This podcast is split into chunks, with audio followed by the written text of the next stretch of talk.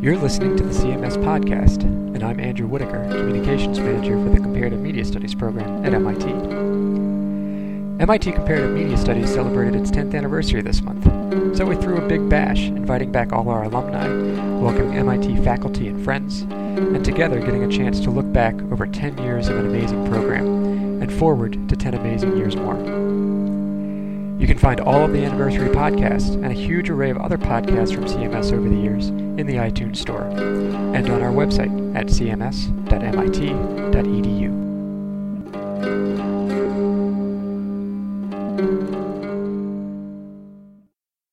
I want to just thank everyone for turning out for this um, really special day. It's been, a, it's been an amazing 10 years. Um, when I think back on it, it's both been an eternity and a blink of an eye. And I just can't reconcile those two notions of time, but it's, um, yeah, as a temporal reality, it's a little strange. And I think that speaks to the intensity of the experience of the past 10 years.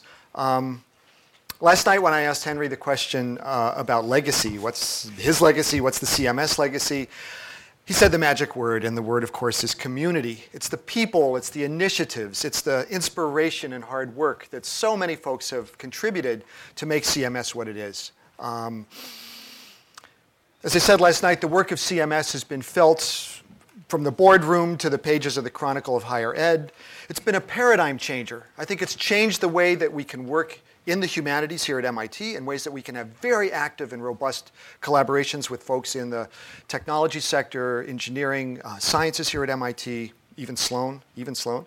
Um, it's been a terrific way to uh, partner with the media industries, a sector that doesn't always work well with the academy, and it's not necessarily the media industry's fault. It's also our fault. But this has been a, we've demonstrated, I think, in a really terrific way how that can be a, a, a productive partnership um, we've worked with media makers. And of course, we've worked very intensively with the, with the people that use media, that repurpose media, the people for whom media is part and parcel of their daily lives. Those have been, the, that's the driver in a sense, and it's really made that triangulation of thinkers and, and, and, and makers and organizers and the folks who, who, who live this, and we all live it. Um, it has been really important. Um, CMS has offered as well, I think, our field, the field of media studies, a way forward. Frankly, the field is in a state of crisis. I'm not sure it recognizes it, although I think increasingly there's an awareness that medium specific studies, film studies or TV studies or uh, journalism studies, as standalones just don't work. And CMS has really offered a model, a working model, a robust and thriving model of a way forward.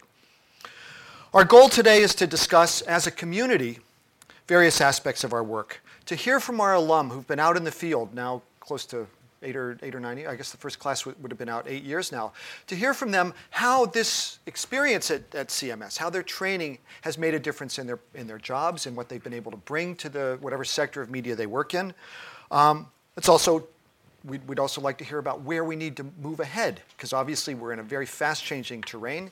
Uh, and we've got to think about the next 10 years of CMS. So this isn't a retrospe- retrospective uh, analysis, although retrospection is important. It's also about looking forward and seeing where we're going to head. Uh, this goes as well for our researchers, our faculty, and our friends, the greater CMS community. These are all people that have been very actively involved in thinking in fresh and new ways about the notion of media, the ways in which it you know, interpenetrates our lives. Where have we been? Where are we going? Um, Okay, maybe I should just make a few announcements and then I will introduce uh, our first speaker today. Uh, as you can see, there's some other events on this floor. And so, in terms of coffee breaks and stuff like that, you've got to actually go downstairs to the third floor, take the lift downstairs to the third floor, and a few steps out of the new media lab into the old media lab are our offices. And there we have um, you know, coffee and refreshments. But we also have a lot of displays there of the work of our alum. So there are a lot of video uh, installations and projections uh, of, of, the work of folks in this room. And if you, have, if you haven't seen our headquarters, it's a chance to look at our splendiferous new setting. It's, its settings are really quite nice. So please drop down there, see the headquarters, and that's where the coffee breaks will be. Um, the second thing I want to mention is that there will be a reception, and it should be a bash tonight at around 7. That'll be up here. It won't be in the big open space, but there's a, a room across from us, a big, a large event room. That's where it will be. We have three DJs lined up tonight, and I think at least two, maybe all three are in this room. Vivek Bald, Ian Condry, our associate director, and Generoso Fierro. So that should be a blast. Um, I'd like to take this opportunity as well to thank a few people who've really worked hard to pull these events off. First, Sarah Wolozin, Jessica Tatlock, and Justin Bland, our, our core office staff. Let me just first of all say thank you for saving my life this year. In general, but also this event, I mean, it was seamless. I didn't feel it. These folks really carried it off. So I really want to thank them uh, very much for this, for their hard work. I want to thank Brad Seawell. Brad has been or, an organizer of our big, of our high-end conferences, you know, for the last 10 years. Media in Transition. Uh, he's helped a lot with Futures of Entertainment. And Brad was the, the, the logician behind a lot of what's been happening these past couple of days. And as always, in this very quiet and, and you know, perfectionist manner. So Brad, thanks very much. Um, Andrew Whitaker, um, who's our director of communications, um, he's really working with some, I don't know if you notice the kind of propaganda you get about CMS, and you might notice lately more of it comes in my name than in the CMS name. And we track this stuff. I think, can I say this? We know who opens their mail and who doesn't. um, and we know that my name seems to open a little bit more than CMS alone, but that's going to change too, I think, because pretty soon those are going to go to the spam box, you know. Uh, but, but Andrew has done some really wonderful and creative marketing for our program. And the newsletter, the 10th anniversary newsletter, which I hope you all are sure to get a copy of, is uh, the work of, of Andrew and uh, Brad. Although I see my name a lot in that thing. I didn't know I did as much work on that as I, as I did. Um, I'd also like to thank uh, Rick Eberhardt and especially Michael Rappa, who's just done a terrific job with the technical side of this operation, setting up the, the, when you go when you go down to our space, you'll see there's a lot of AV stuff set up to, as I said, to show the work of our alum, and and Rick did uh, yeoman's work. And last but not least, I'd really like to thank our research managers, um, Kurt Fendt, uh, Philip Tan, uh, Scott Ost- Osterweil, and Dan Pereira. Um, it's their work, it's their leadership in these projects that have really yielded a lot of what we do at CMS. Erin Reilly as well, now moved with Henry to USC, but she's still around here sometimes. They're the ones who really have uh, helped, together with our students and our other researchers, to give direction and leadership to so much of the, of the good work we've been doing. Okay, it's got to be tough being a dean. It's not a job I envy, and a herder of cats comes to mind. And at a place like MIT, where everything has a little extra zing, um, those cats can be persistent and maybe even wild sometimes. I particularly don't envy having to work with a group like CMS. Um, a group that might be seen as a bit too precocious, too big for its britches, too demanding. It's got to be a challenge, particularly when groups like ours know with certainty that our mission is critical, that it's timely, that it's urgent. Um, Deborah has been patient with our rattlings of the cage, supportive of our mission, and a generous friend and supporter of CMS. Um, and I know it hasn't always been easy. and it's not going to be easy in the future, but it's really been a productive relationship. So, with that, Deborah, I'd like to just introduce you, uh, our Dean, Deborah Fitzgerald.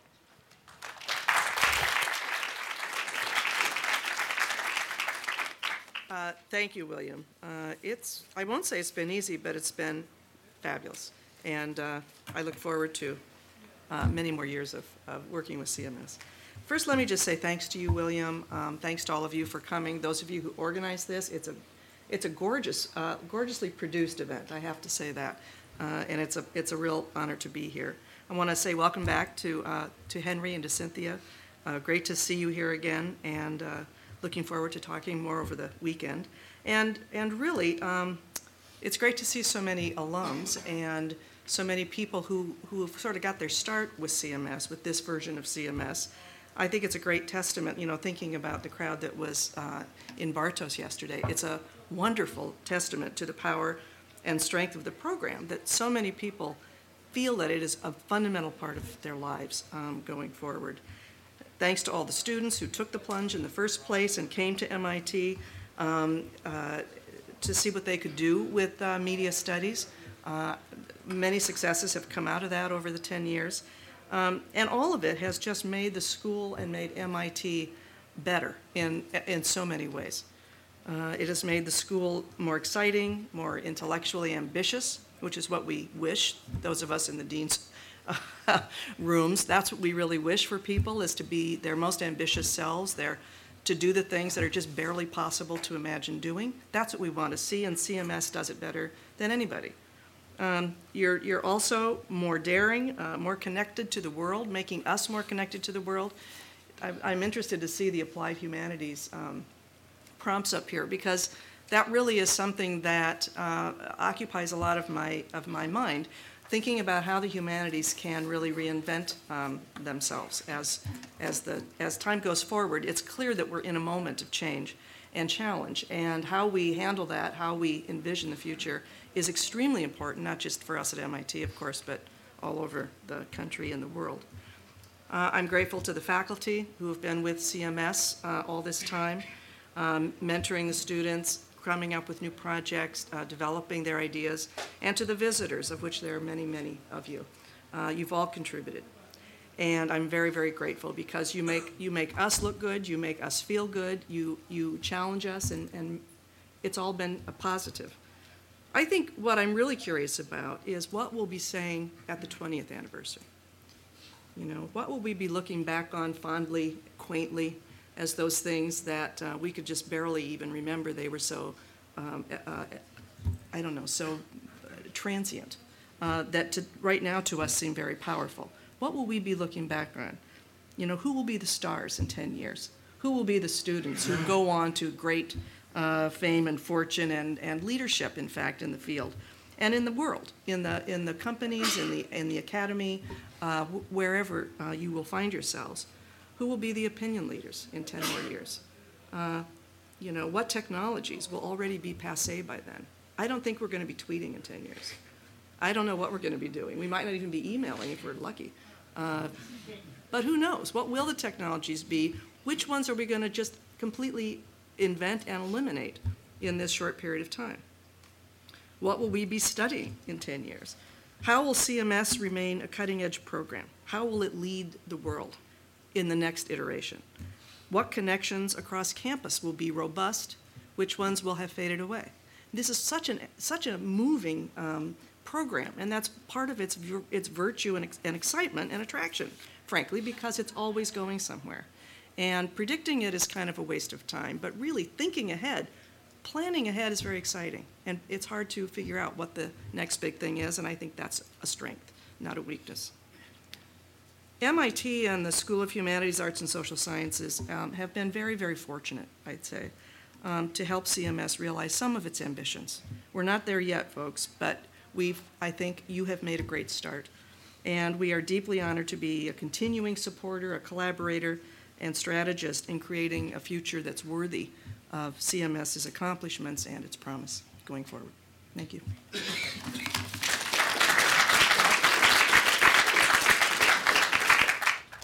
Thanks very much, Deborah. Um, I forgot to thank, actually, we have folks who've really come from far to be here today, from, um, from PRC, from Taiwan, even from the Netherlands. Um, so it's really thank you. Thanks very much, uh, those folks who've made the effort from Austin, from all over the place. So it's really glad you could be here to join us. Um, I want to pick up on a point that Deborah made in terms of segueing over to the, uh, this notion of applied humanities, transforming humanities education. As Deborah says, it's a very, it's a very interesting moment. Uh, there's a ton of soul searching right now. Places like Chicago have spent a few years um, thinking seriously about uh, University of Chicago, uh, the, the fate of disciplines. There are a number of projects at places like the Swedish Royal Academy of Sciences, the Dutch Royal Academy, that have been looking, uh, doing a lot of soul searching about the future of the humanities. And as I watch those play out in some contexts, I mean, in some of those, at least the Dutch context, I, I sit in some pretty high level discussion, there are disturbing uses of language. Um, maybe not disturbing uses of language, but the language doesn't exactly align with the concept or the meaning behind it. So, for example, um, one hears phrases like knowledge valorization or social responsibility, social relevance. Now, social responsibility is a great thing. Social relevance, what could be finer? The valorization of knowledge, terrific. But what it turns out meaning actually is, is kind of um, an, a notion of application that, to my mind, is the wrong notion of application. It's work for hire. It's cheap outsourcing of uh, things that should be supported in other sectors of society that are farmed out to the humanities as the lowest priced uh, bidder. That's not what we mean by this notion of applied humanities. Um, it's, it's not a term without some, some controversy.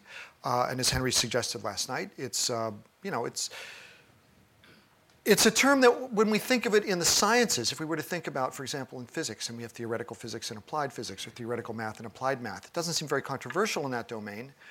The humanities, because the humanities has often been about either producing people that are sort of generally knowledged, generally knowledgeable or skilled, or people who, if they want to pursue the humanities in a, in a in an intensive way, go on to become professors who replicate the model then indeed the work in theory and the work in uh, criticism is that mode is a mode of application, no question about it. We've been very interested in CMS in trying to use application, use encounters with various sectors of the world, use engagements with uh, whether it's the educational sector, the business sector, with, with living, breathing humans, as ways to test what we do, as ways to push what we do, as ways to enhance and sharpen our theory, Theory by itself, you know, we, we all know, I mean, all of us from the academy know that this year's theory is, uh, in, in, in 20 years, the one thing you know for sure is there's going to be a new wave that over, overrides it. It's a series of, of, of, of, accretions, of incrustations. And we can just go back through the history, read any history of historical history, historiography or literary theory, and you have layer upon layer of theories. And it's not that any of them are right more right than they are wrong. They all yield different things. I, I know my students have been subjected to the world's lamest analogy uh, uh, often in our theory class, and we talk about uh, the orange motif. But you can cut an orange. Which is the correct way to slice an orange? Any way you cut it is going to show is going to yield a truth, but it's always going to yield a partial truth. And if you could chop it two ways, you'd actually get quite a bit more insight. And if you were to press the juice out and analyze, I mean, there's so many ways to go at it. And none of them are wrong and none of them are right. But one thing that really helps to determine the utility, the meaningfulness of one approach versus another, is to see what difference it makes.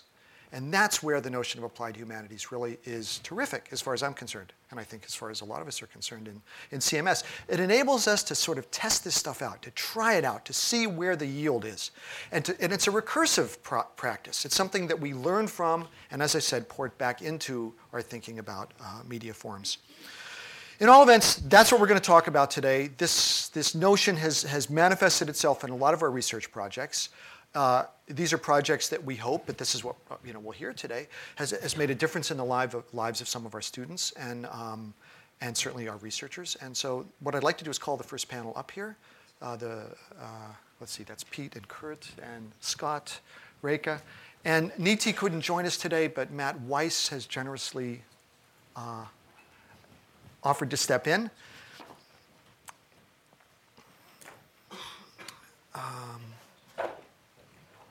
We have enough chairs? We do, okay.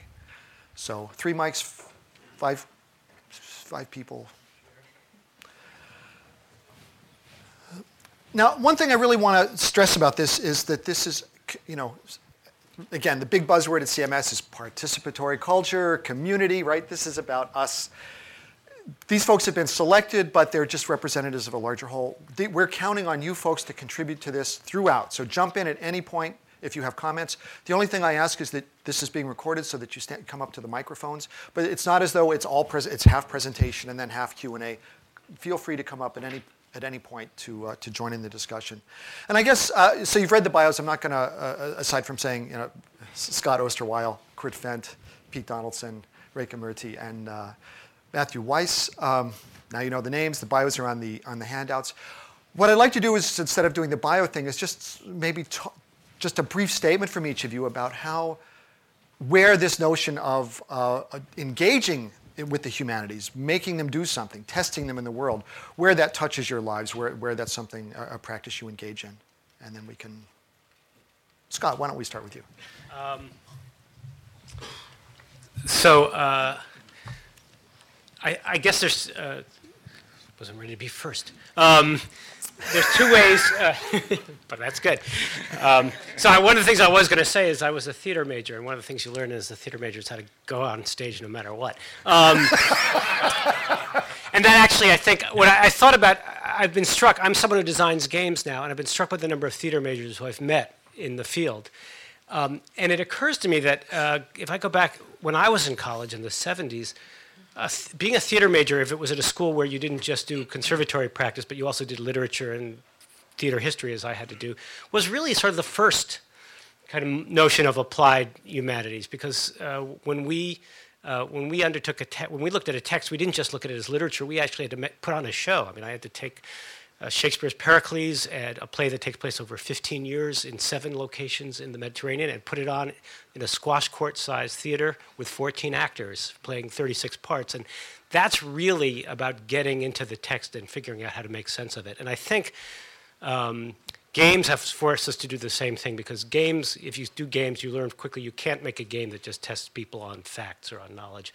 Games have to be challenge people to think and you have to meet them where they already are. You can't you can't drag someone into a game. You've got to give you've got to give them something in a game that they can hold on to and that that that goes with their own passion and that, that, that they can move with. And so I th- so it's a field that I think that really asks us to look um, look at what it means to be to ha- to a have knowledge and b think um, and how that actually plays out in some kind of active way rather than in just a passive way. So. That's enough. Uh, so you know, it's good, Scott, that you first, That I could think and, and, rethink what I was originally trying to say. Uh, but uh, the whole notion of applied humanities has always been for me, I think, really sort of the, the culmination and, and the really essence of what I've been trying to do also in my professional life. And what was really interesting, you know, going back, because you also referred back to your theater major, um, when I did my studies in, in Munich, um, you know, studying German literature uh, and so on. Um, you know, there was theory, but I was also in, in foreign languages, uh, uh, in, in uh, German as a foreign language, so really the application also of, of teaching and, and literature and so on. Um, and I always thought of and seeked for other kinds of inputs into the thinking of uh, theories. And when I did my master's thesis, I actually worked with a, with a German artist. Uh, and that was an artist who was very much about um, in, introducing uh, the audience into his own artwork. Uh, and just working with him on my master's thesis was a really a, a, changing moment because I could see my own work and the theory from a very different angle. And that has really shaped also the way my thinking has been now with digital media, how to engage the students in, in a process of thinking, but also in a process of creation. You know, not just looking at the media, but creating, being um, active in the reconfiguration of media, rethinking how they do things and what uh, these aspects mean from a very different, pers- from a lot of different perspectives. And I think that's sort of looking at uh, and bringing in other aspects, which really, you know, works very well for the cross-disciplinary approach that also CMS has has been, um, you know, doing so well. Um, I think is really something that has changed, sort of, and really, uh, you know, sort of created the essence, the applied humanities in, in, in my own work, and also thinking about how we go further in that. Uh, yeah, I think uh, I would had some question about applied humanities. I think it's, it's, it's a wonderful idea. In some ways, I'm uh, very much not at the center of, let's say, the, the, the part of applied humanities that interfaces with industry or other other things like that. But uh, the way I got into it was by trying to transform the humanities in a very specific way. I was a Shakespeare teacher, and as Scott said, uh, Shakespeare uh, is primarily a playwright. However, the pedagogies associated with Shakespeare outside of theater courses were all literary. So, how could one acknowledge and study what a Shakespeare play is if, in fact, it involves performance and it involves text? And each of these, and then the key thing is that each of these varies in principle, not as a kind of accident that is obscuring your view of a perfect text, but the texts of Shakespeare are human creations that vary themselves at the point of um, production, and they vary in performance and across cultures and time.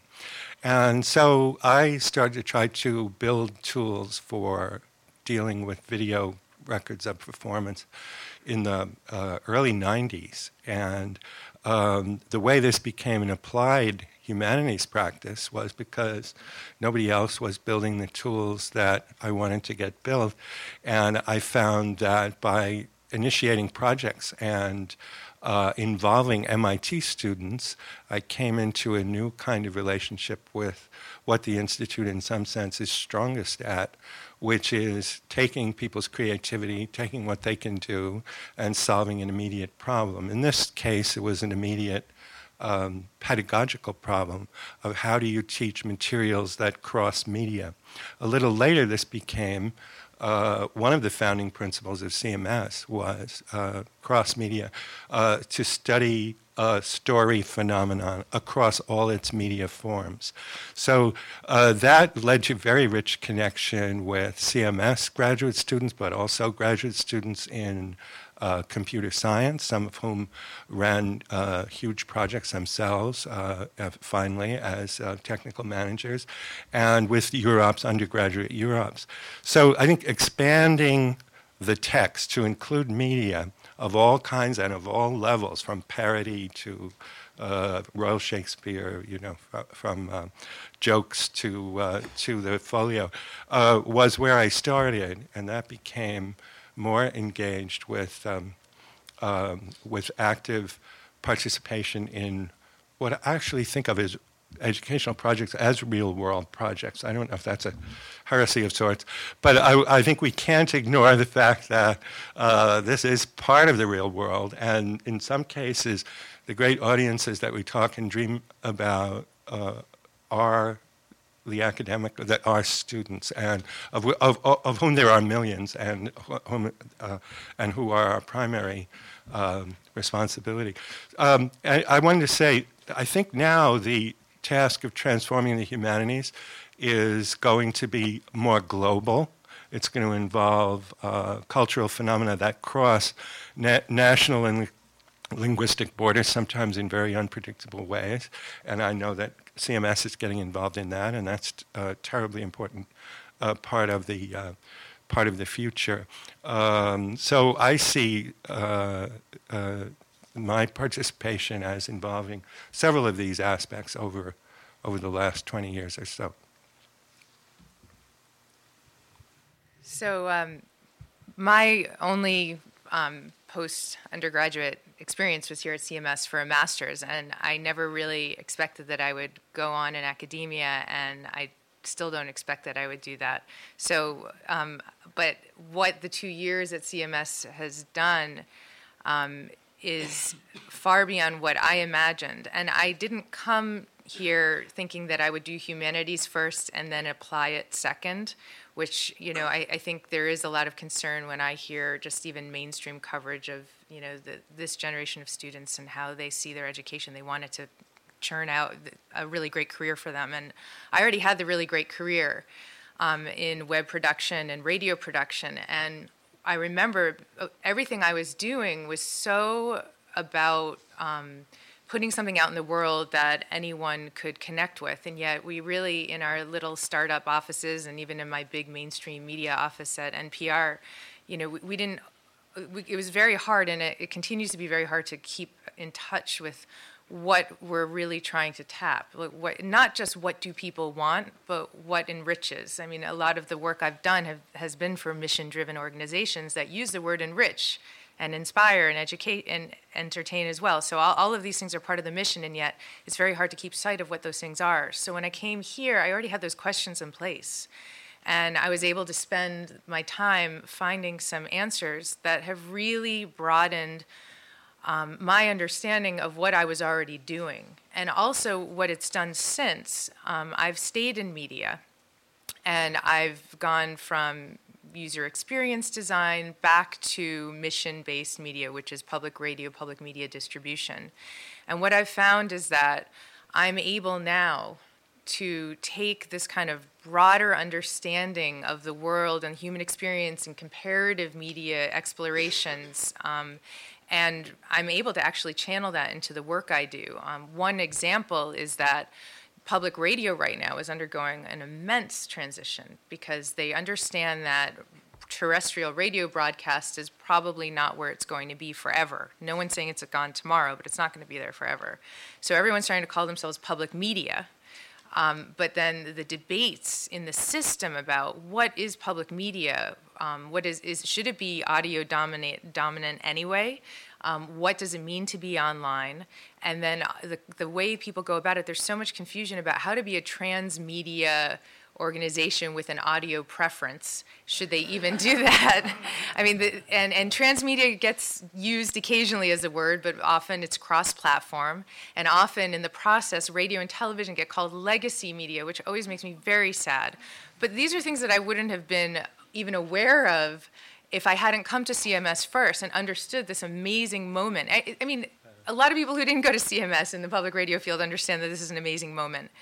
I feel a little bit better equipped to help think about what can come next than people who have been either in the field their whole lives or never had this kind of this broader contextualization historically and globally of what goes on. And I feel like I do bring that to my work regularly. Um, and I, you know, uh, one other thing that I would say there is that I, have worked in a lot of different workplaces, probably more than anyone should by my age, um, including web st- startups, mobile software startups, public radio production places, and banks. But we won't go into that. but what I've seen in all of those is this tendency towards a very functionalist approach eh, to problem solving, where you need to get something done, you need it to succeed, so you go build something. And Henry was talking about this last night, and I know William and I have talked about this many a time. It is very easy to go to be tempted to just build. And so many of my workplaces have been dominated by the technologists and the engineers, and they're fantastic but they definitely see the work that a lot of the people in this room do as secondary, as slowing things down, as adding drag, as really nice to have, but not really essential. And that continues to be a struggle for me. But again, I come now grounded with the human, my understanding of the humanities and with CMS's help. So I also feel like I'm not alone when I'm fighting that fight out there. So those are some of my answers. Okay, so like Reka, I was a CMS student, and um, like Scott, uh, I'm into games. I worked in the Education Arcade. Uh, before I came to CMS, uh, I worked in a movie theater, so I didn't really have you know a kind of cosmopolitan world uh, kind of experience. Uh, I really came from a very what I consider to be a very uh, kind of uh, limited background. I kind of never really left, uh, kind of uh, not very far away from my hometown. But uh, CMS for me was sort of like a, a, grenade going off in my head, and I feel like the last uh, several years of my life have been sort of also being like a forensic scientist trying to figure out, you know, what what exactly happened, but in a in a, in a good way, in a good way because. Um, it exp- basically exposed me to a lot of stuff I've, in a very short amount of time uh, that I wouldn't have been exposed to. And one of the things, um, one of the things that I find interesting is that I was in film, I was in film school before I came to CMS, and uh, I sort of didn't understand sort of the, the, the, term humanities. It just felt kind of like, does that make other things in humanities? And, and it always, it always, it always seemed a little, little strange to me. And, and um, I guess the way that I approach the word, and I know it has a long history in, in, in academia, but, but the way I approached it is um, sort of going on with the whole grenade thing. It's kind of like I, I internalized all this stuff, but the way I feel like it really helped me was almost in a very subconscious way um, we were exposed to s- so much incredible high theory in such a short amount of time. Um, a lot of it I remember without remembering I remember it, right? It's kind of like, you know, I'll be in a conversation five years later and then suddenly there's like Donna Haraway's in my head saying something. And I'm just like, where did that come from, right? You know, and uh, that, came, that came from CMS. And, and um, for me, uh, the, uh, the concept of applied humanities, I mean, applied humanities is not a, a term I really use, but to me, a lot of this stuff going back from film is like I got into film because I just love film, and I didn't even know that that was you know film and literature and these other things were considered humanities. I just thought they were like what normal humans do because that's they want to enjoy life and living before they die because that's because that's what this is all about. And and uh, so for me, uh, a lot of the stuff that I found other people call the humanities were things that just made me feel more human. Maybe that's why they are called the humanities. I don't know. But so when I think about applied humanities, I think about just applying myself, right? Just trying to not lose my humanity and trying to be, um, you know, kind of a interesting uh, human being or, or, or, really have this kind of passion or uh, about life uh, that comes from. I, there was a I took a creative writing class once, and there was a there was a teacher who uh, read a read a poem that was called "Eating Poetry." And uh, I sort of associated poetry and, and, and a lot of a lot of um, sort of you know high literature with being uh, kind of boring. But he said there's like really graphic poem about a guy who was like he loved poetry poetry so much he was eating the words and the ink was sort of like coming out of his mouth and it was like all messy and stuff like that. And I thought it was great kind of you know carnal sort of metaphor for like for like uh, for how much you can love uh, for how much you can love these things. And I just feel like they uh, for me, it's just that my experience in CMS, I feel like has enriched me in ways that I don't fully understand. And uh, I feel like I get into situations years later and I know I'm a changed person. And I know that certain things matter to me, um, even though I don't you know, have a really uh, necessarily a, a strong uh, idea of where they come from. But certain things matter to me that may not have mattered to me otherwise. Like after I was in CMS, I went to work at a small mobile game company, and we were doing the most kind of boring, frustrating commercial work you can imagine. Right? I was asked to make a game for uh, an advertisement game for Hooters. Um, to, to, give you, to give you the idea of, of, of going from CMS to, to that. And, um, and, you know, so we're getting in arguments about feminism with these guys who are just like, what are you talking about, right? And, and um, but I mean, you know, that, I mean, you could maybe call that applied humanities, right? They, they were sort of shocked, but um, it was it was interesting. But I feel like a better person for having had those conversations and having had those impulses. And and it's just you know humanities make you a richer human being, and then you just apply yourself, I guess. So, so one of the things I'm hearing in this in this set of remarks, or a few things I'm hearing, um, if we think about transforming humanities education, I mean, a premise there is that there's a reason to do that. And maybe it's the first two words are transforming humanities. Maybe there's something shifting in our notion of what constitute the humanities um, or the elements thereof. For example, textuality. A couple of you have mentioned a changing domain of texts, what constitutes an appropriate text to study. Reka, I know your, your thesis was on kind of um, a, a, wonderful embrace of the media in Central Square as a case study, but little sticky things on walls and spray painted comments, as well as newsstands and ads in windows and more legacy media as well that are, were present. I mean, a real problematization of what constitutes the text or Scott, to hear you say, and, and Pete as well, like, well, what do we do with this text? Is it something we use for an educational purpose? Is it something that we perform or enhance?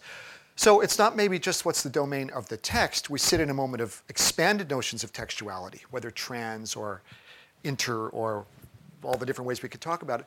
We're also at a moment where the notion of something like reading is starting to change, and maybe something like engagement a more robust array of encounters with the text sound like something that's going on. And again, the idea that you might do something more than just reflect, you might actually engage in a, or, or even more than interpret, you might actually take the next step of, of, of, of, thinking about other modes of engagement.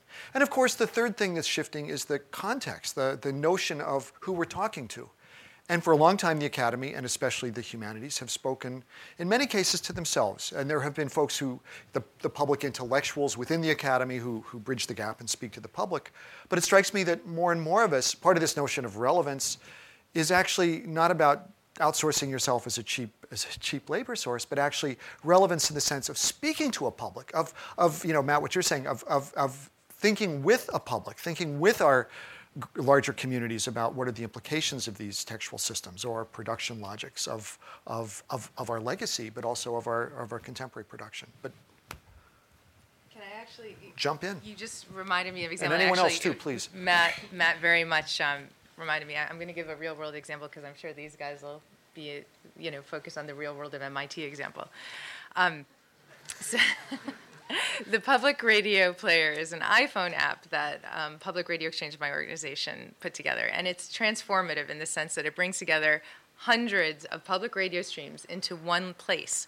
Most people might assume that, oh, what's the big deal? There actually was never a database to do this. You have about 800 public radio stations, and there's no one place to go to get all those streams. So this was a big deal, and it became um, a project that was as much about the, the, the public radio stations and, and the networks collaborating and all this stuff that was kind of internal industry specific stuff as well as something that was also just really cool and new for the people out there who wanted to use it. But what this meant was we, we decided that we needed to have a blog that addressed the transformative issues. Now, I'm not sure that that would have happened if I hadn't gotten to push for that more, and I'm not sure it would have taken the direction it took if I hadn't gotten to push for that more. To say, let's be very transparent and open, involve the public in these discussions, and the people who have no idea what public radio is may not care and they may not read it. But if a few do, that's fine. And at one point, a station um, general manager wrote this long email about all of his anxieties around what it means to, you know, have people be able to access his station or other stations while they're in his market. Um, and so I wrote this response that was very reflective and incorporated a lot of the kind of awarenesses and, and round analytical thinking that I had really gotten to hone here. And um, it was very well received by some people. And I, it was definitely more ponderous than my normal interactions with the public. It was a, it was a nice long essay. And there was a comment at the end where some guy, he didn't put his real name, he was just like, You guys need to get in the car and drive around the block a few times. He's like, blah, blah, blah. And I was actually really pleased because it meant one of two things. Either he had read it or and you know took the time to comment or he hadn't but he saw the massive text and understood that this app that that this app had had warranted a mass of words and in either case, I had kind of done my job, at least with this one person, that he understood that we weren't just a bunch of people like hacking up something and throwing it out into the world. Even if we were doing it imperfectly, at least we were thinking hard about it.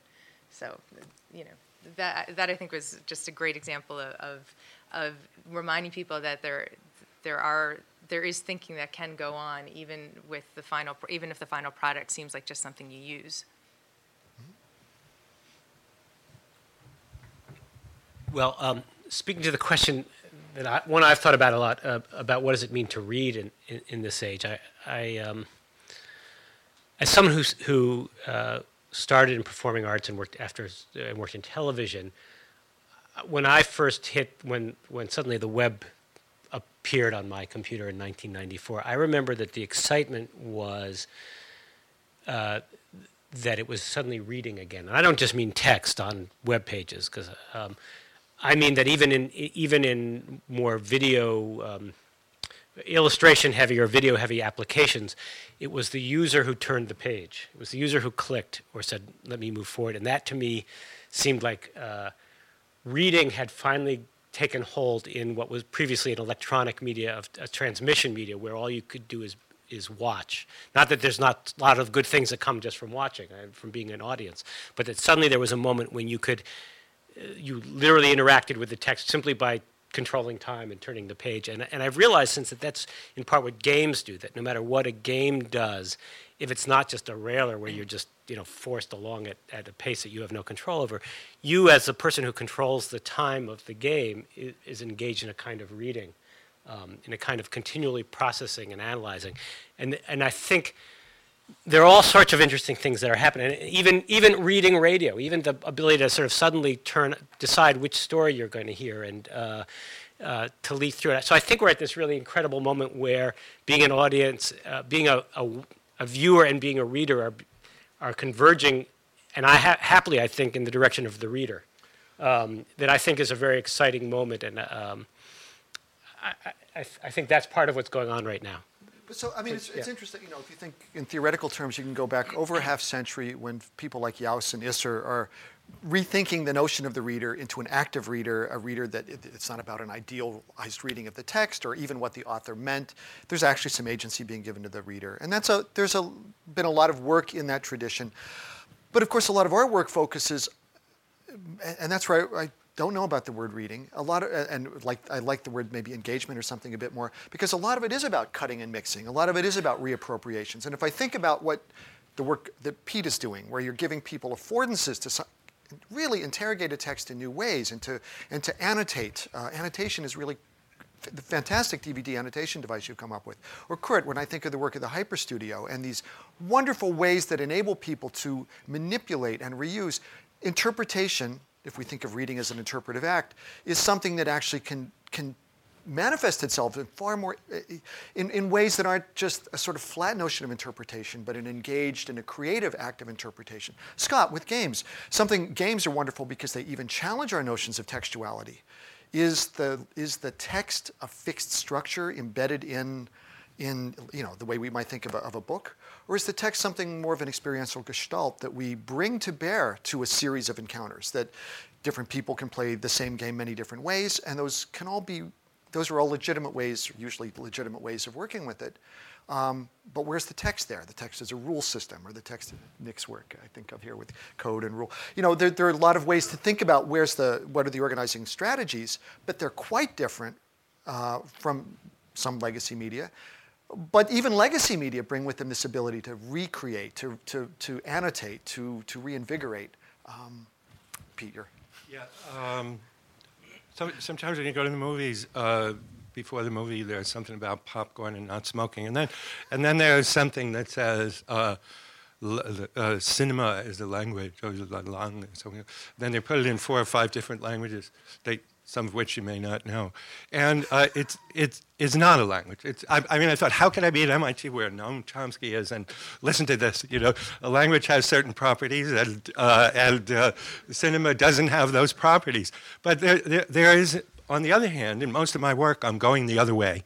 I'm trying to say to what extent can an experience of a film or a set of images that you find on the web or in a museum uh, be attended to in some of the ways in which we read. In other words, it's a kind of it's one model of close attention, and it has certain properties. You, you, have a stable inscribed thing that you can go back to, that you can define, that you can mark up and annotate if you happen to own a copy, uh, that you can share with others, that you can read aloud in a group and form pedagogies around that. And um, and so one of the one of the continuing needs in transforming the humanities is, in a sense, to textualize uh, these other media, but also to recognize that when you're doing that, you are changing their nature, and it, and it's not the primary experience. So if you, it's not the same uh, watching a film, sitting down and watching a film with an audience as it is working it over, or even working it over in a classroom with a small group with the with the screenplay by your side. But that's one model, right? So one model is kind of uh, coherent uh, diachronic, uh, time based experience of a play or a film or a ballet or something like that. And the other is this, uh, this sort of pedagogical or reworking mode that we've done forever in, uh, in the realm of words on paper, but we now ha- are able to have the tools to do it with film, so you don't have to have an analytic projector or a Steenbeck to be able to, uh, or a 35 millimeter slide camera with a bellows, to be able to pick that moment that you want to analyze. So, but, but I, uh, so I think both are important. Pushing the reading idea, we should read across media, read them all in close conjunction, but we should also recognize the limitations of, of that uh, metaphor. And an, a, another part of what William said bears on the recognition that reading is constructive, that it's collaborative, that it's a two way process. It's not simply a question of reception. And uh, we now are building those kinds of understandings into things, if for no other reason than we have the, um, way ahead of the academic use, for example, of video is YouTube, where people can do many of the things that we would have thought as scholarly procedures with. Um, with video material, with free tools, uh, without any lessons, uh, right? Then, of course, um, the comments don't keep pace, and sometimes they say, "You are an idiot," you know, and then then there'll be you know things like that. Uh, but once in a while, uh, there'll be someone will say, "Well, why?" Why did you think, instead of condemning Maria Callas, who's one of the favorites, they'll say, uh, why did you think it was so good? And somebody will answer, and they'll give, it, they'll give an intelligent, musicological answer to why she's better. So that's a join. We, we already have fantastic reading, video reading practices out there in the world. What in the ecology of the web and the academy, what, what kind of transformations should we go through to optimize our contribution? And it will involve you know sifting and maybe dropping some and um, amplifying others and finding a place in an overall community of learning, a lot of which is amateur uh, and a lot of which is worldwide.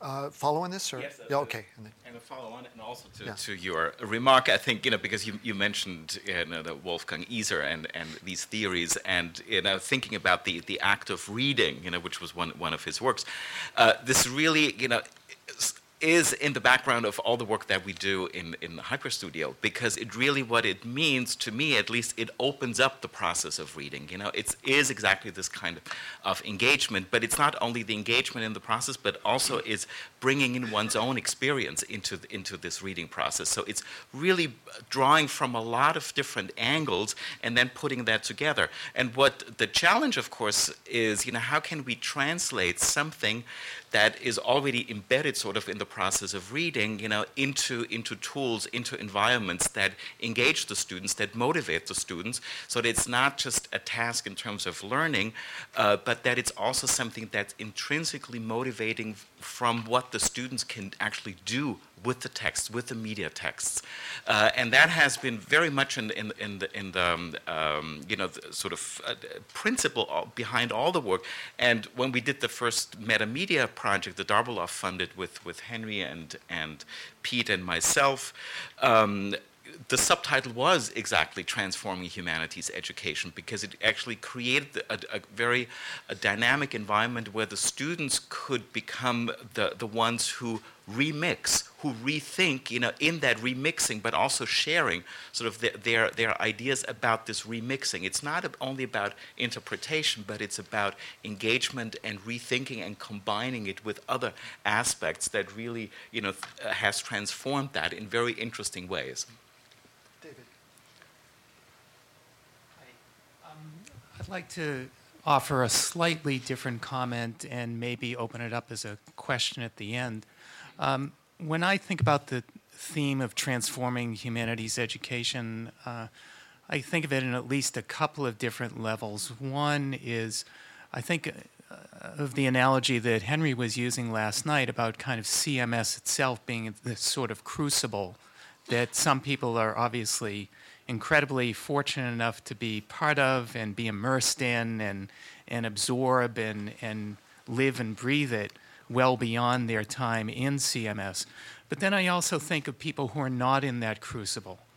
And uh, in a way, I think that's some of the more challenging uh, questions that come to my mind, at least, are how do we think about people who are not necessarily choosing to go into a CMS like setting uh, to be thinking about humanities in the 21st century and to be thinking about, and, and your example was terrific, just how you got into this argument with people around, uh, well, we do have to think about something outside of just the technology itself. And I guess with all the headlines that we see every day about the growing emphasis or concern about uh, the need to train more scientists and more technologists, uh, we don't often see headlines about we need to train more humanists.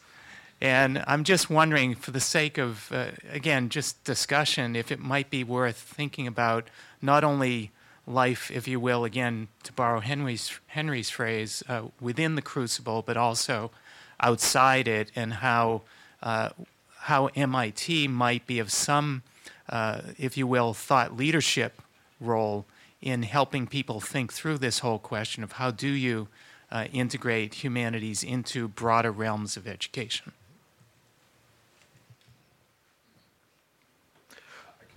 Jump, jump in. But the, um, I mean, it's interesting that whole idea of, I mean, for me, it was uh, going back to what I was saying before, uh, coming out of MIT and just coming out of academia in general, and then going to this company. It was the culture shock was incredible, right? It was just like slamming into a brick wall, and um, I feel like, I mean, it sounds like the question is about, you know, how do we help? You know, it's like if you've been to CMS and you've been through, you know, what, what we're calling the crucible um, you know, you sort of come out with a lot of these things ingrained, you're thinking about them and stuff like that. And it's kind of like, how do we sort of get more people thinking about that stuff who don't have the opportunity to go through that intense experience?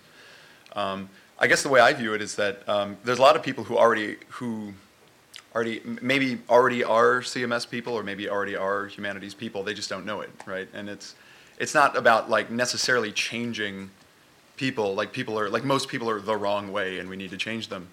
Um, but I think I think a lot of these people, you know, you sort of if you give people the opportunity to, um, or maybe give them some tools to understand what they already know, um, and uh, you sort of people can discover that that um, that I think they are these kinds of people who do think about these things, who do you know combine their different knowledge of media in all these different ways, and you know because I, I think if you go online, if you go on YouTube and you look at uh, one of the things that fascinates me about the example earlier is you go on YouTube and you do see people who have not gone to CMS, assumedly, uh, doing uh, maybe they all have and I just don't know but um, but but but you know I mean for example you look on YouTube for I like old lots of old movies and um, so I've gone on YouTube and like we watched I watched A Third Man for the first time a while ago and thought it was you know one of the greatest movies I ever saw. So I went online and was just like looking for like all Orson Welles clips and stuff like that and and there's a lot you know I mean there's a lot of that on YouTube. And there's amazing stuff on YouTube where uh, people are really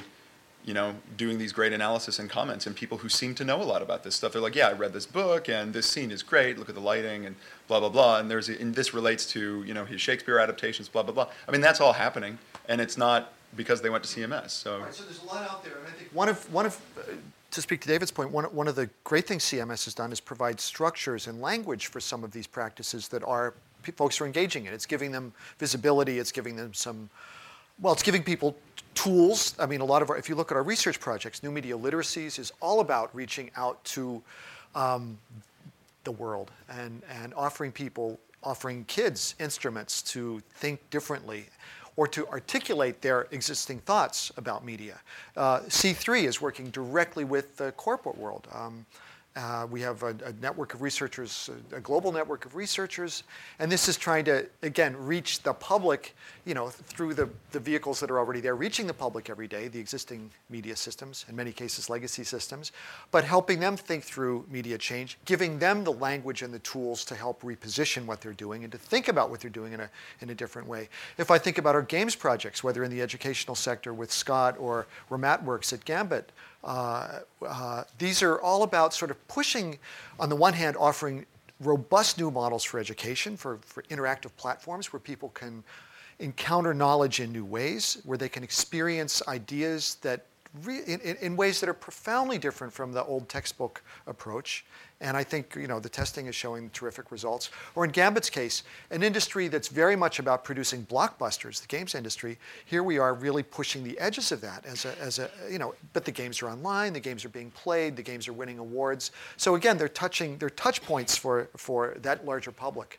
And then if I think about the outreach activities uh, that we engage in, and again turn to Andrew here, but a lot of what we do is pitched at, at a broad public, certainly a broader public than inside MIT and we do, you know, this thing is probably being podcast. Everything we do is, is out there for the public. And when, when we look at the hits we're getting online, it tells us people are watching this stuff, and that's terrific. So I think a lot of it's about, sh- about thinking about concepts, and it's certainly the theoretical project we're engaged in. How can we provide conceptual frameworks and containers? How can we provide language? And Henry's been a genius at sort of branding, uh, branding, maybe that's the wrong word for this, but, but coming up with concepts that capture uh, the difference in approach.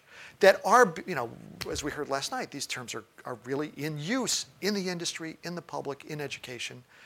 So I think we've been pretty successful about that. I, the question is, how do we become more successful at it? Things are changing fast. How do we keep up the good work?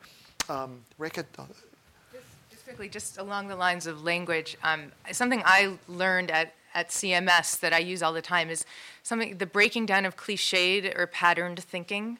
Um, you know, I find that out in the media fields that I've worked in, there's often um, assumptions about the, the two, usually two sides of the debate. Um, and actually, I, I'm embarrassed to admit this, but I had worked for NPR for five years, and then I had to come to CMS to have a decent conversation about objectivity and balance. Um, because and and the other day and, and then how I brought that back out. I mean, I seriously thought objectivity is the goal, and you know, subjectivity is the bad thing and then I and balance was two sides. And I, yeah. Anyway, but um, just last week or two weeks ago, I was at a dinner with a bunch of people, one of whom is advising the FCC on its future of media project, and she starts talking about a very intelligent person starts talking about how we need to get back to more objective and balanced forms of journalism. And I was able to complicate that. Not totally disagree. I, I kind of understood the spirit which she was getting at, but I can, I can trace where I was, where I came at, M- at CMS, and then what just happened two weeks ago that might actually have repercussions. And I, I find that I'm able to do that a lot.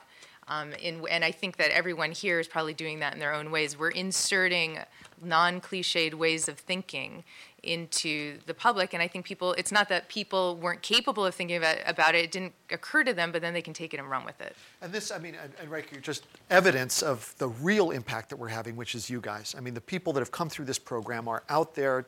And that's what's been so wonderful about the, the setup. You know, I, when I first came here, it was like, Henry, we need a PhD program now. And it's like, why we have a master's is because things move slowly at MIT, that's true, but why we also have a master's is the vision is about is about entering very different sectors of, of, of, of media at a tangible, direct level. And PhDs track very quickly to university jobs and can help replicate a discourse, but they're not going to be sitting in NPR. They're not going to be sitting as lead designers of, of game companies. They're not going to be working in, in sort of media act, activist uh, uh, groups in Guatemala. I mean, we have people everywhere doing amazing things, and it's about direct intervention.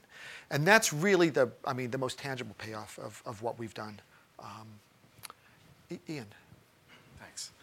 Uh, Ian Condry, uh, uh, thanks very much. Uh, it's really interesting.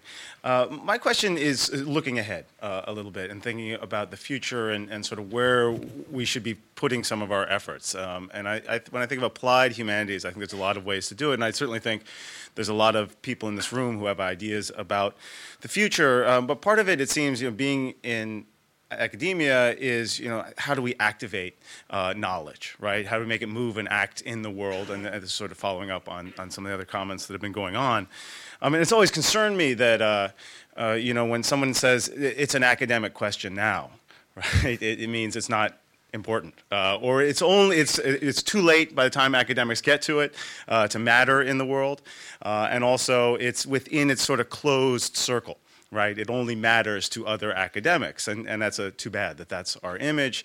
Uh, but I also think we have an opportunity to change that, and then you guys are all doing it in different ways with games, with thinking about how to activate the archive, um, and thinking about being in public media as well. Um, and so my question is, you know, looking ahead, are there things that you could identify that say, you know, if we could do this, right, or if we could make this kind of connection, uh, couldn't we, we would change the world, right? Things could really change or things might open up in a new way. Um, and I think, you know, the ways that's usually answered, you know, if we could do this, it's usually answered either as a tool, right? A piece of technology uh, that can do something, or it's a business model, right? If we had a business that could do this or that. But I often feel that in the humanities, we have the sense of the power of new ways of seeing the world, right? New ways, new ways social practices themselves uh, precede and, in fact, or amplify whatever tools or businesses people come up with. Um, and I think that, you know, if we can get the importance of those kinds of connections, ways of seeing, ways of acting uh, that maybe have a humanistic uh, uh, aspect behind them, that then we get a world where people say, man, we need more media humanists. you know, the, those are just the people who can see things that the technologists and the business model people are missing. Um, so that's my idea. I'm actually sure that a lot of people in the audience as well um, have ideas and are, are, sort of thinking ahead. You know, if we could just do this or get people to see this or get people to act in this way, it might be a different kind of world. And I guess if the panelists have any ideas of what those might be, I'd be curious to hear. Uh, Ian, I've, I've, been since David's question. I, I, feel like they dovetail nicely in terms of the question of um, how do how do we speak in response to this notion that we need more science, uh, uh, the true notion that we need more scientists and engineers, but how do we how do we get people to understand we also need more humanists? And I feel it acutely because if you've ever looked at any kind of software application designed by an just by an engineer, you uh, you know how much you need um, the human touch. And I don't mean that. I mean the greatest engineers, of course, have both, but but uh, but usually just having the discipline of, an, of engineering isn't sufficient. Um, so I, we do need that. And I think one, one of the hard things about doing educational games is that uh, and, i and I hesitate to use the term educational because people always think of school, but when you say you do educational games, it's sort of like saying you're, you know you're the blind date with a nice personality. Um, but the reality is that everyone I talk to has some experience in their childhood, whether it's through a game or a book, of the world opening up through an experience that was really educa- that was educational. Whether it was a, nowadays with the current generation, it frequently was games. Earlier, it was books, and there's no reason that that ought to now that uh, there's no reason that, that ought to stop uh, with school. And it seems to me that that uh, that with the explosion of media, that we ought to be more aggressive about trying to get the kinds of ideas that we are used to putting out in the classroom into forms of popular culture. I think you know I think NPR does that to a certain degree. I think, and I'm not arguing that games ought to all be about classroom training. I think the games ought. We need to get people into the game industry who care about ideas more and want to put want want that to animate their games more.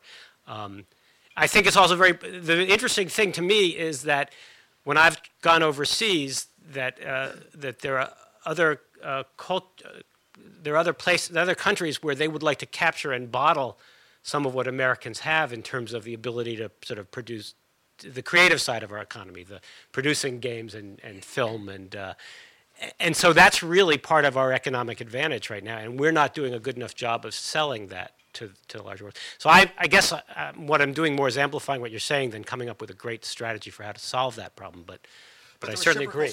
The reciprocal to what you're saying, I mean, it, on the one hand, it is about getting more ideas, people yeah. with ideas into our media industries, yeah. and not just having, uh, you know, stuff that letting the audience work, continue to have the audience work hard, but give them more to work with, I guess, by having more ideas. But it's also about creating more demanding audiences. It's about sharpening the, the, the, critical senses of audiences, about giving them language and tools to make better use, and therefore better, you know, more, more pressing demands on the media industry. And that's where I think the education side is, you know, the E word is really terrific. And things like media literacy and the games thing are really about also creating the need, the context, the environment. Um, but I think yeah. it's also, you know, in terms of the, the looking at, at learning, um, you know, and how the, the students, our students here at MIT, but also in other places get engaged in that process, uh, is also something, you know, the challenge I, I would say is, is also trying to connect them with their media experiences, you know, be it YouTube, Facebook, and so on, with something that's really connected to the more traditional forms of learning uh, that we do here? How can we rethink that in this context? And you know, Henry's concept of, of transmedia storytelling, I think, is a really interesting way to look at this from that angle as well. You know, we almost need you know sort of a transmedia learning concept. You know, how can we move in all these different spaces that so that learning, you know, encapsulates and and uh, is part of more processes in, in our students' daily lives than just you know going to a place, going to a computer, and doing it there. So how can we rethink that whole process and how you know sort of really engaging them in, in, in, in lots of different ways to think about learning, to think about media in, in very different ways. Well, yeah, uh, it seems like we have some of the answers, or at least some leads. I mean, what, one very important thing, and I think the CMS is peerless in this way, uh, is that uh, if you're interested in students understanding culture, you have to validate their cultural experiences. You know, it's the way of looking at those experiences that we have to offer, but we have to work with real material, that is, things that, that people are care vitally about. And we, we can shift those a little bit, uh, right? You, you know, you can start with something. Uh, film sits right in the middle, and it's really interesting. For, for some people, it's just what they do. I know Matt came in. Uh, I would have called him a film scholar, and uh, you know what he what he got here. Uh, but uh, he didn't, you didn't think of it that way, right? With your interest in um, um was it uh, Forgotten Silver and the history of all that all oh, that yeah, stuff. Yeah, yeah. yeah. So so you have deep interests that people have, and they need to be addressed by a humanities curriculum. And all of that doesn't have to take place in CMS, but it takes place across the the uh, the humanities, where um, we're really dealing with things that people care about, and um, and not with something entirely imposed uh, because it's got uh, a high valuation from an academic elite. That is very important, uh, and I hope it survives. I think it will survive, but it now has to live in a world where uh, real analytic things are going on at the folk level, right? And, and their deep engagement with people's own cultural experience. And I think CMS can really be a model there, you know, uh, uh, and has already proven its, its value. But that one little piece, but I think we have about five that people have mentioned and could talk about. Yeah. No. One of the things that I took from uh, many of your responses on the panel and many of the uh, questions and comments that have been raised since is this idea that the most productive ground or condition for imagining the paradigm of the applied humanities might not lie in the direction of thinking the relationship between the academy and industry or various media industries, but rather thinking the, uh, the, the practice of critical thought about contemporary media at a deeper and more profoundly engaged level. I took this from Scott's points, I took this certainly from Pete's, from, from Matthew's, and, and in a way, the example of Mark Strand's eating poetry brought this home to me, right? That if what we do as applied humanists is apply the whole, uh, the, the whole person, body and mind, to the objects of our study, then we are in turn demanding of ourselves and of our scholarship and by extension our, our students that they do the same regardless of what object is, is, uh, is actually being studied. Uh, this isn't a 20th or 21st century phenomenon either. I think of John Keats, who, writing in the margins of Milton's Paradise Lost, says that Milton is uh, sagacious of his quarry. He hunts him down and, and gorges on beauty, right? Where this idea of like the forcible ingestion, the taking in of something that is more than merely cognitive, that is more than merely interpretive. So I myself would want to make a bid for preserving the critical utility of reading as a practice and, uh, and as an enterprise in which we engage.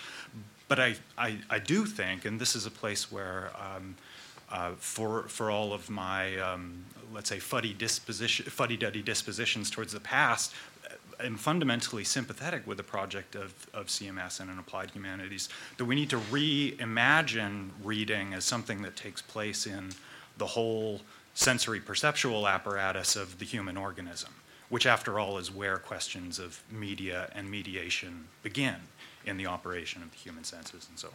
So. Thank you. Important point, Noel. And I, and I think one thing that we have to make absolutely clear is that it's not an either or. There's a, there's a binary logic, and I notice it much more in the States than in Europe, um, where if one advocates one position, there's an assumption that the other is, the, is being written out somehow. And in fact, I would say the, the, the theoretical stance and the, and the sort of the tradition is alive and quite well, although diminishing in terms, you know, with appeals for more scientists and engineers and not more humanists. Clearly a little bit under siege. And so A, the point I want to make is that it's not an either or, it's absolutely both. They don't, one doesn't work without the other. And MIT's logo says, the mens and manus thing says it all. It does take both to work. But secondly, I think um, we're at a moment where the issue of, of that changing context, the context that's making, that's putting the humanities under siege in some quarters, um, is about the issue of connecting and the issue about speaking to more than just ourselves. And that's, that can be a profoundly theoretical agenda. It's about finding a theory that engages. And, and I think, again, some of the words that Henry has used to capture ways of reformulating thought have been terrific, terrific demonstrations that uh, basically a theoretical intervention can have profound implications both in how we think and in how we make. And um, so it's, uh, for me anyway, it's, it, and I think for a program, it's certainly not an either or. It's a, it's a, it's a both. Yeah, yeah, okay. Well, I, yeah. Yeah. Yeah, I wanted to jump in in relation to finding that balance because I think the research projects we've done through CMS have been fundamental to achieving the pedagogy that we're talking about here. And they were fundamental not just as a way to fund students, which could have been a cynical way of thinking about why we were doing it. It could they were not, never work for hire for corporation. You know, MIT doesn't allow you to do that for one thing, and for another, that wasn't the spirit in which we entered into it.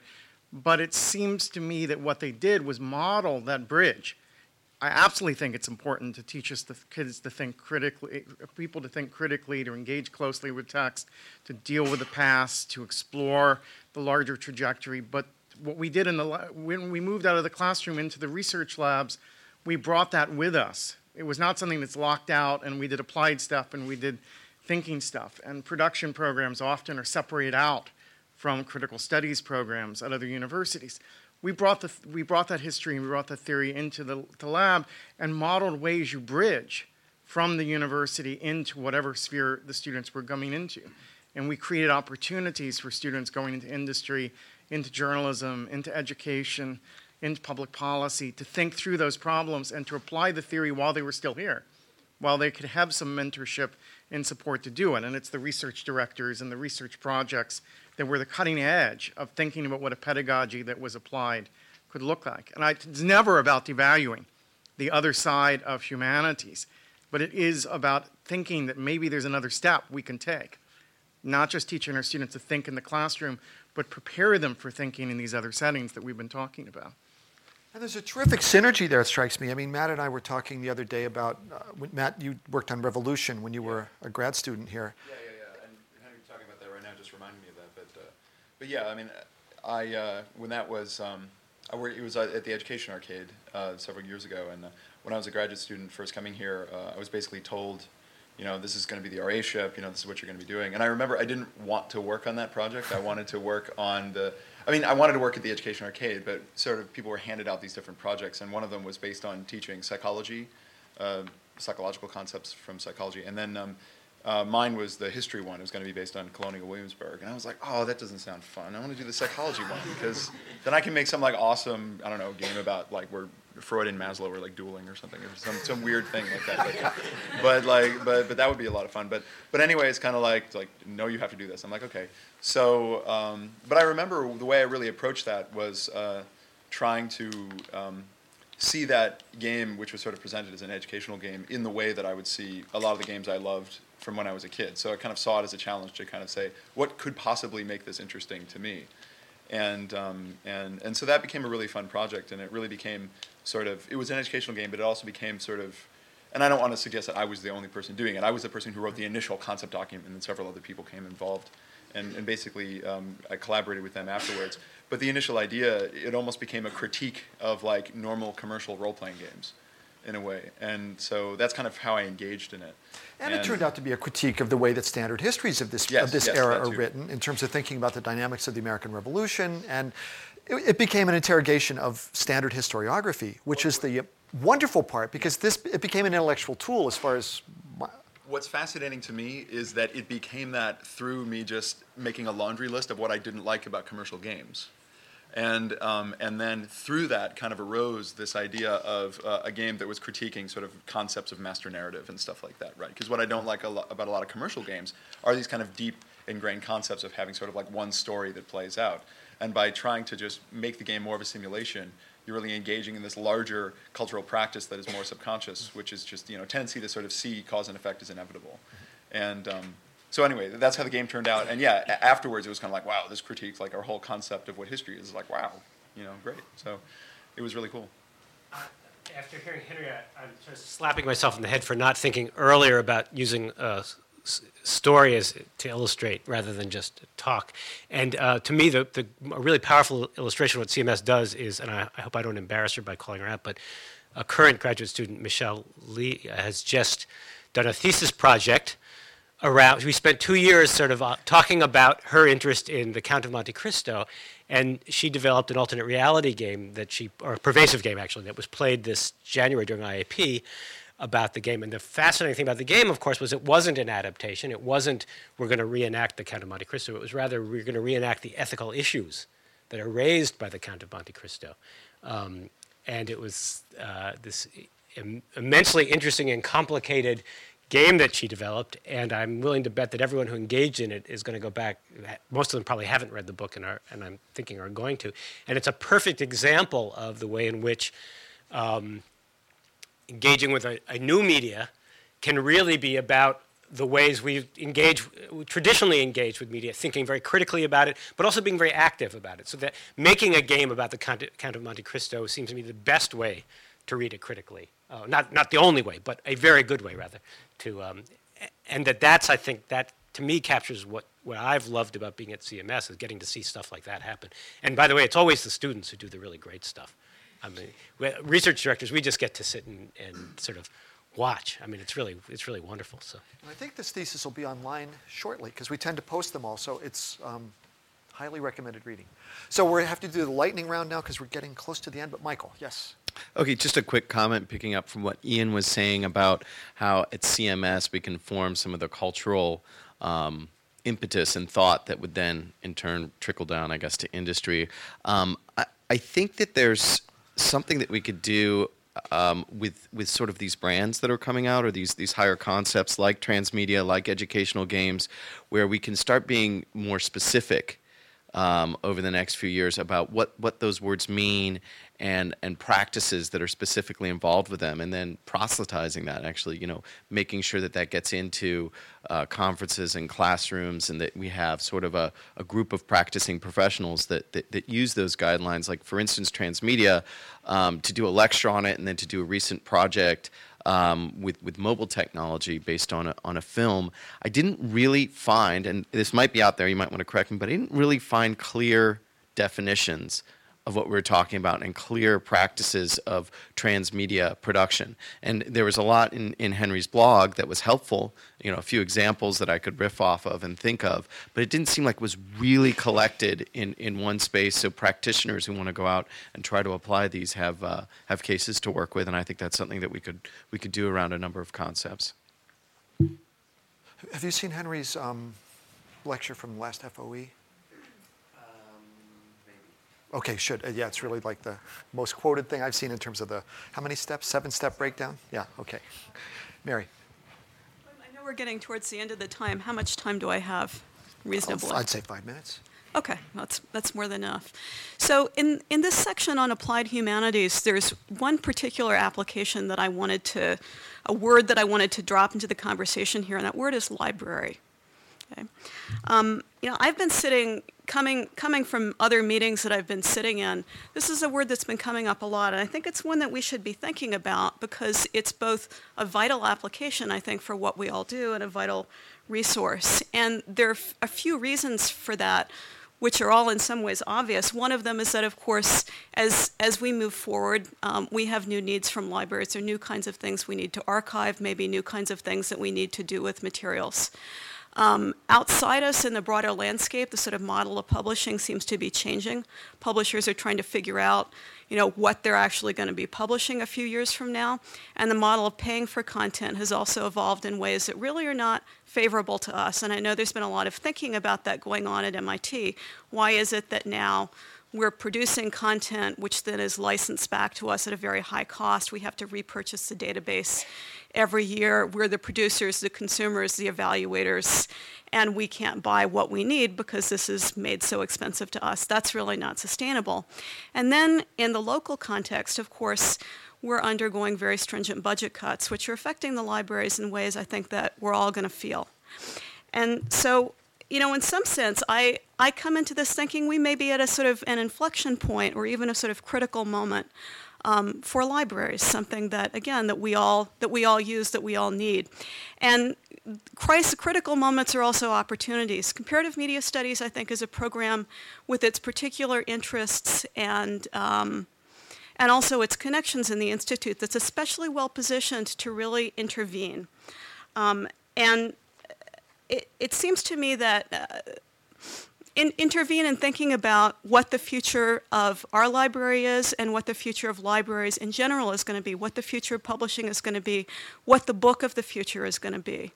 Um, I think that that's something that we should really be thinking about and maybe are already thinking about. And if, if so, that's a conversation I'd like to join.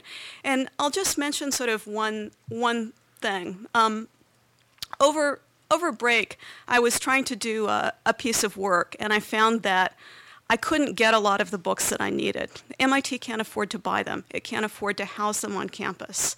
You know, Harvard doesn't have them and so on and so forth. And so I started thinking about what would actually be a better model? What would be the optimal model? Would it be digital books that I could just download, right? And then many users could use them. Well, that's not totally optimal either. It's not there, right? It requires me to sit in one place. It requires me to use a mouse. I can't do that. I'm sort of have this disability, right? So I start thinking about, you know, paper books are really good in some ways. They're mobile, they're cheap, they're robust. Um, and, and yet they have these disadvantages that we all know about. One of the things that I, you know, as we've been having these conversations uh, over the, I don't know, I guess the past few events about the history of reading and the nature of reading, the history of the book, the nature of the book. One of the things that I think the current cultural formation of the book doesn't allow us to do, and yet which we very much want to do, for instance, is to annotate, right? And this is something that's part of the past of reading. That was a normal thing that one did with books was to write in the margins and to engage in dialogues in the margins. And currently, our idea of the book doesn't allow us to do that. If I write in the margins of a library book, I vandalize it right? Even though, and so in some ways, I lose my thinking about that book, right? I can't engage in a dialogue about that book. Is there some future book that would allow that to happen? Is it a future book that would have the advantages of paper books and the advantages of digital books? What are we going to do with our libraries? I think that, again, this is a conversation that CMS should be engaging in because we have the possibility not to just, we're going to experience this future. I think we should, experience, we should try to shape it um, both for ourselves and potentially for the country and, and for the world, right? MIT is in a position to do that rather than just sort of letting it happen to us. Thanks. Mary, thank you. I don't have an answer to that, but I have a, uh, a revealing anecdote. And I think, how many people did we bring in for the CMS finalists? Was it five people or? For, for the new professorship, we brought in about five, I think, right? Five finalists, six. And of the six finalists, I think five of them in one, on their CV in one way or another was an association with the Future of the Book project.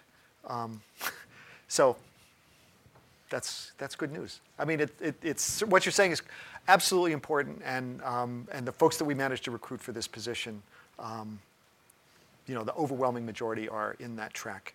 So that's, uh, does anyone have a quick word on this? And maybe just some something that's going on right now, especially in, in digital humanities. There, there, are groups forming, uh, you know, consisting of, of library people, of, of uh, humanists, and, and, and computer science people to actually rethink sort of that combination. You know, the Project Bamboo comes to mind, you know, Mellon-funded uh, initiative. So th- there, there are ways right now that people rethink the role of libraries in connection to scholarly work and in connection to, to learning in conjunction with new media. It's probably not rethinking the book in that sense, except, you know, sort of the future of the book project, but there's a lot going on in that space, and I think the libraries are clearly rethinking also their role in, in academia and so on.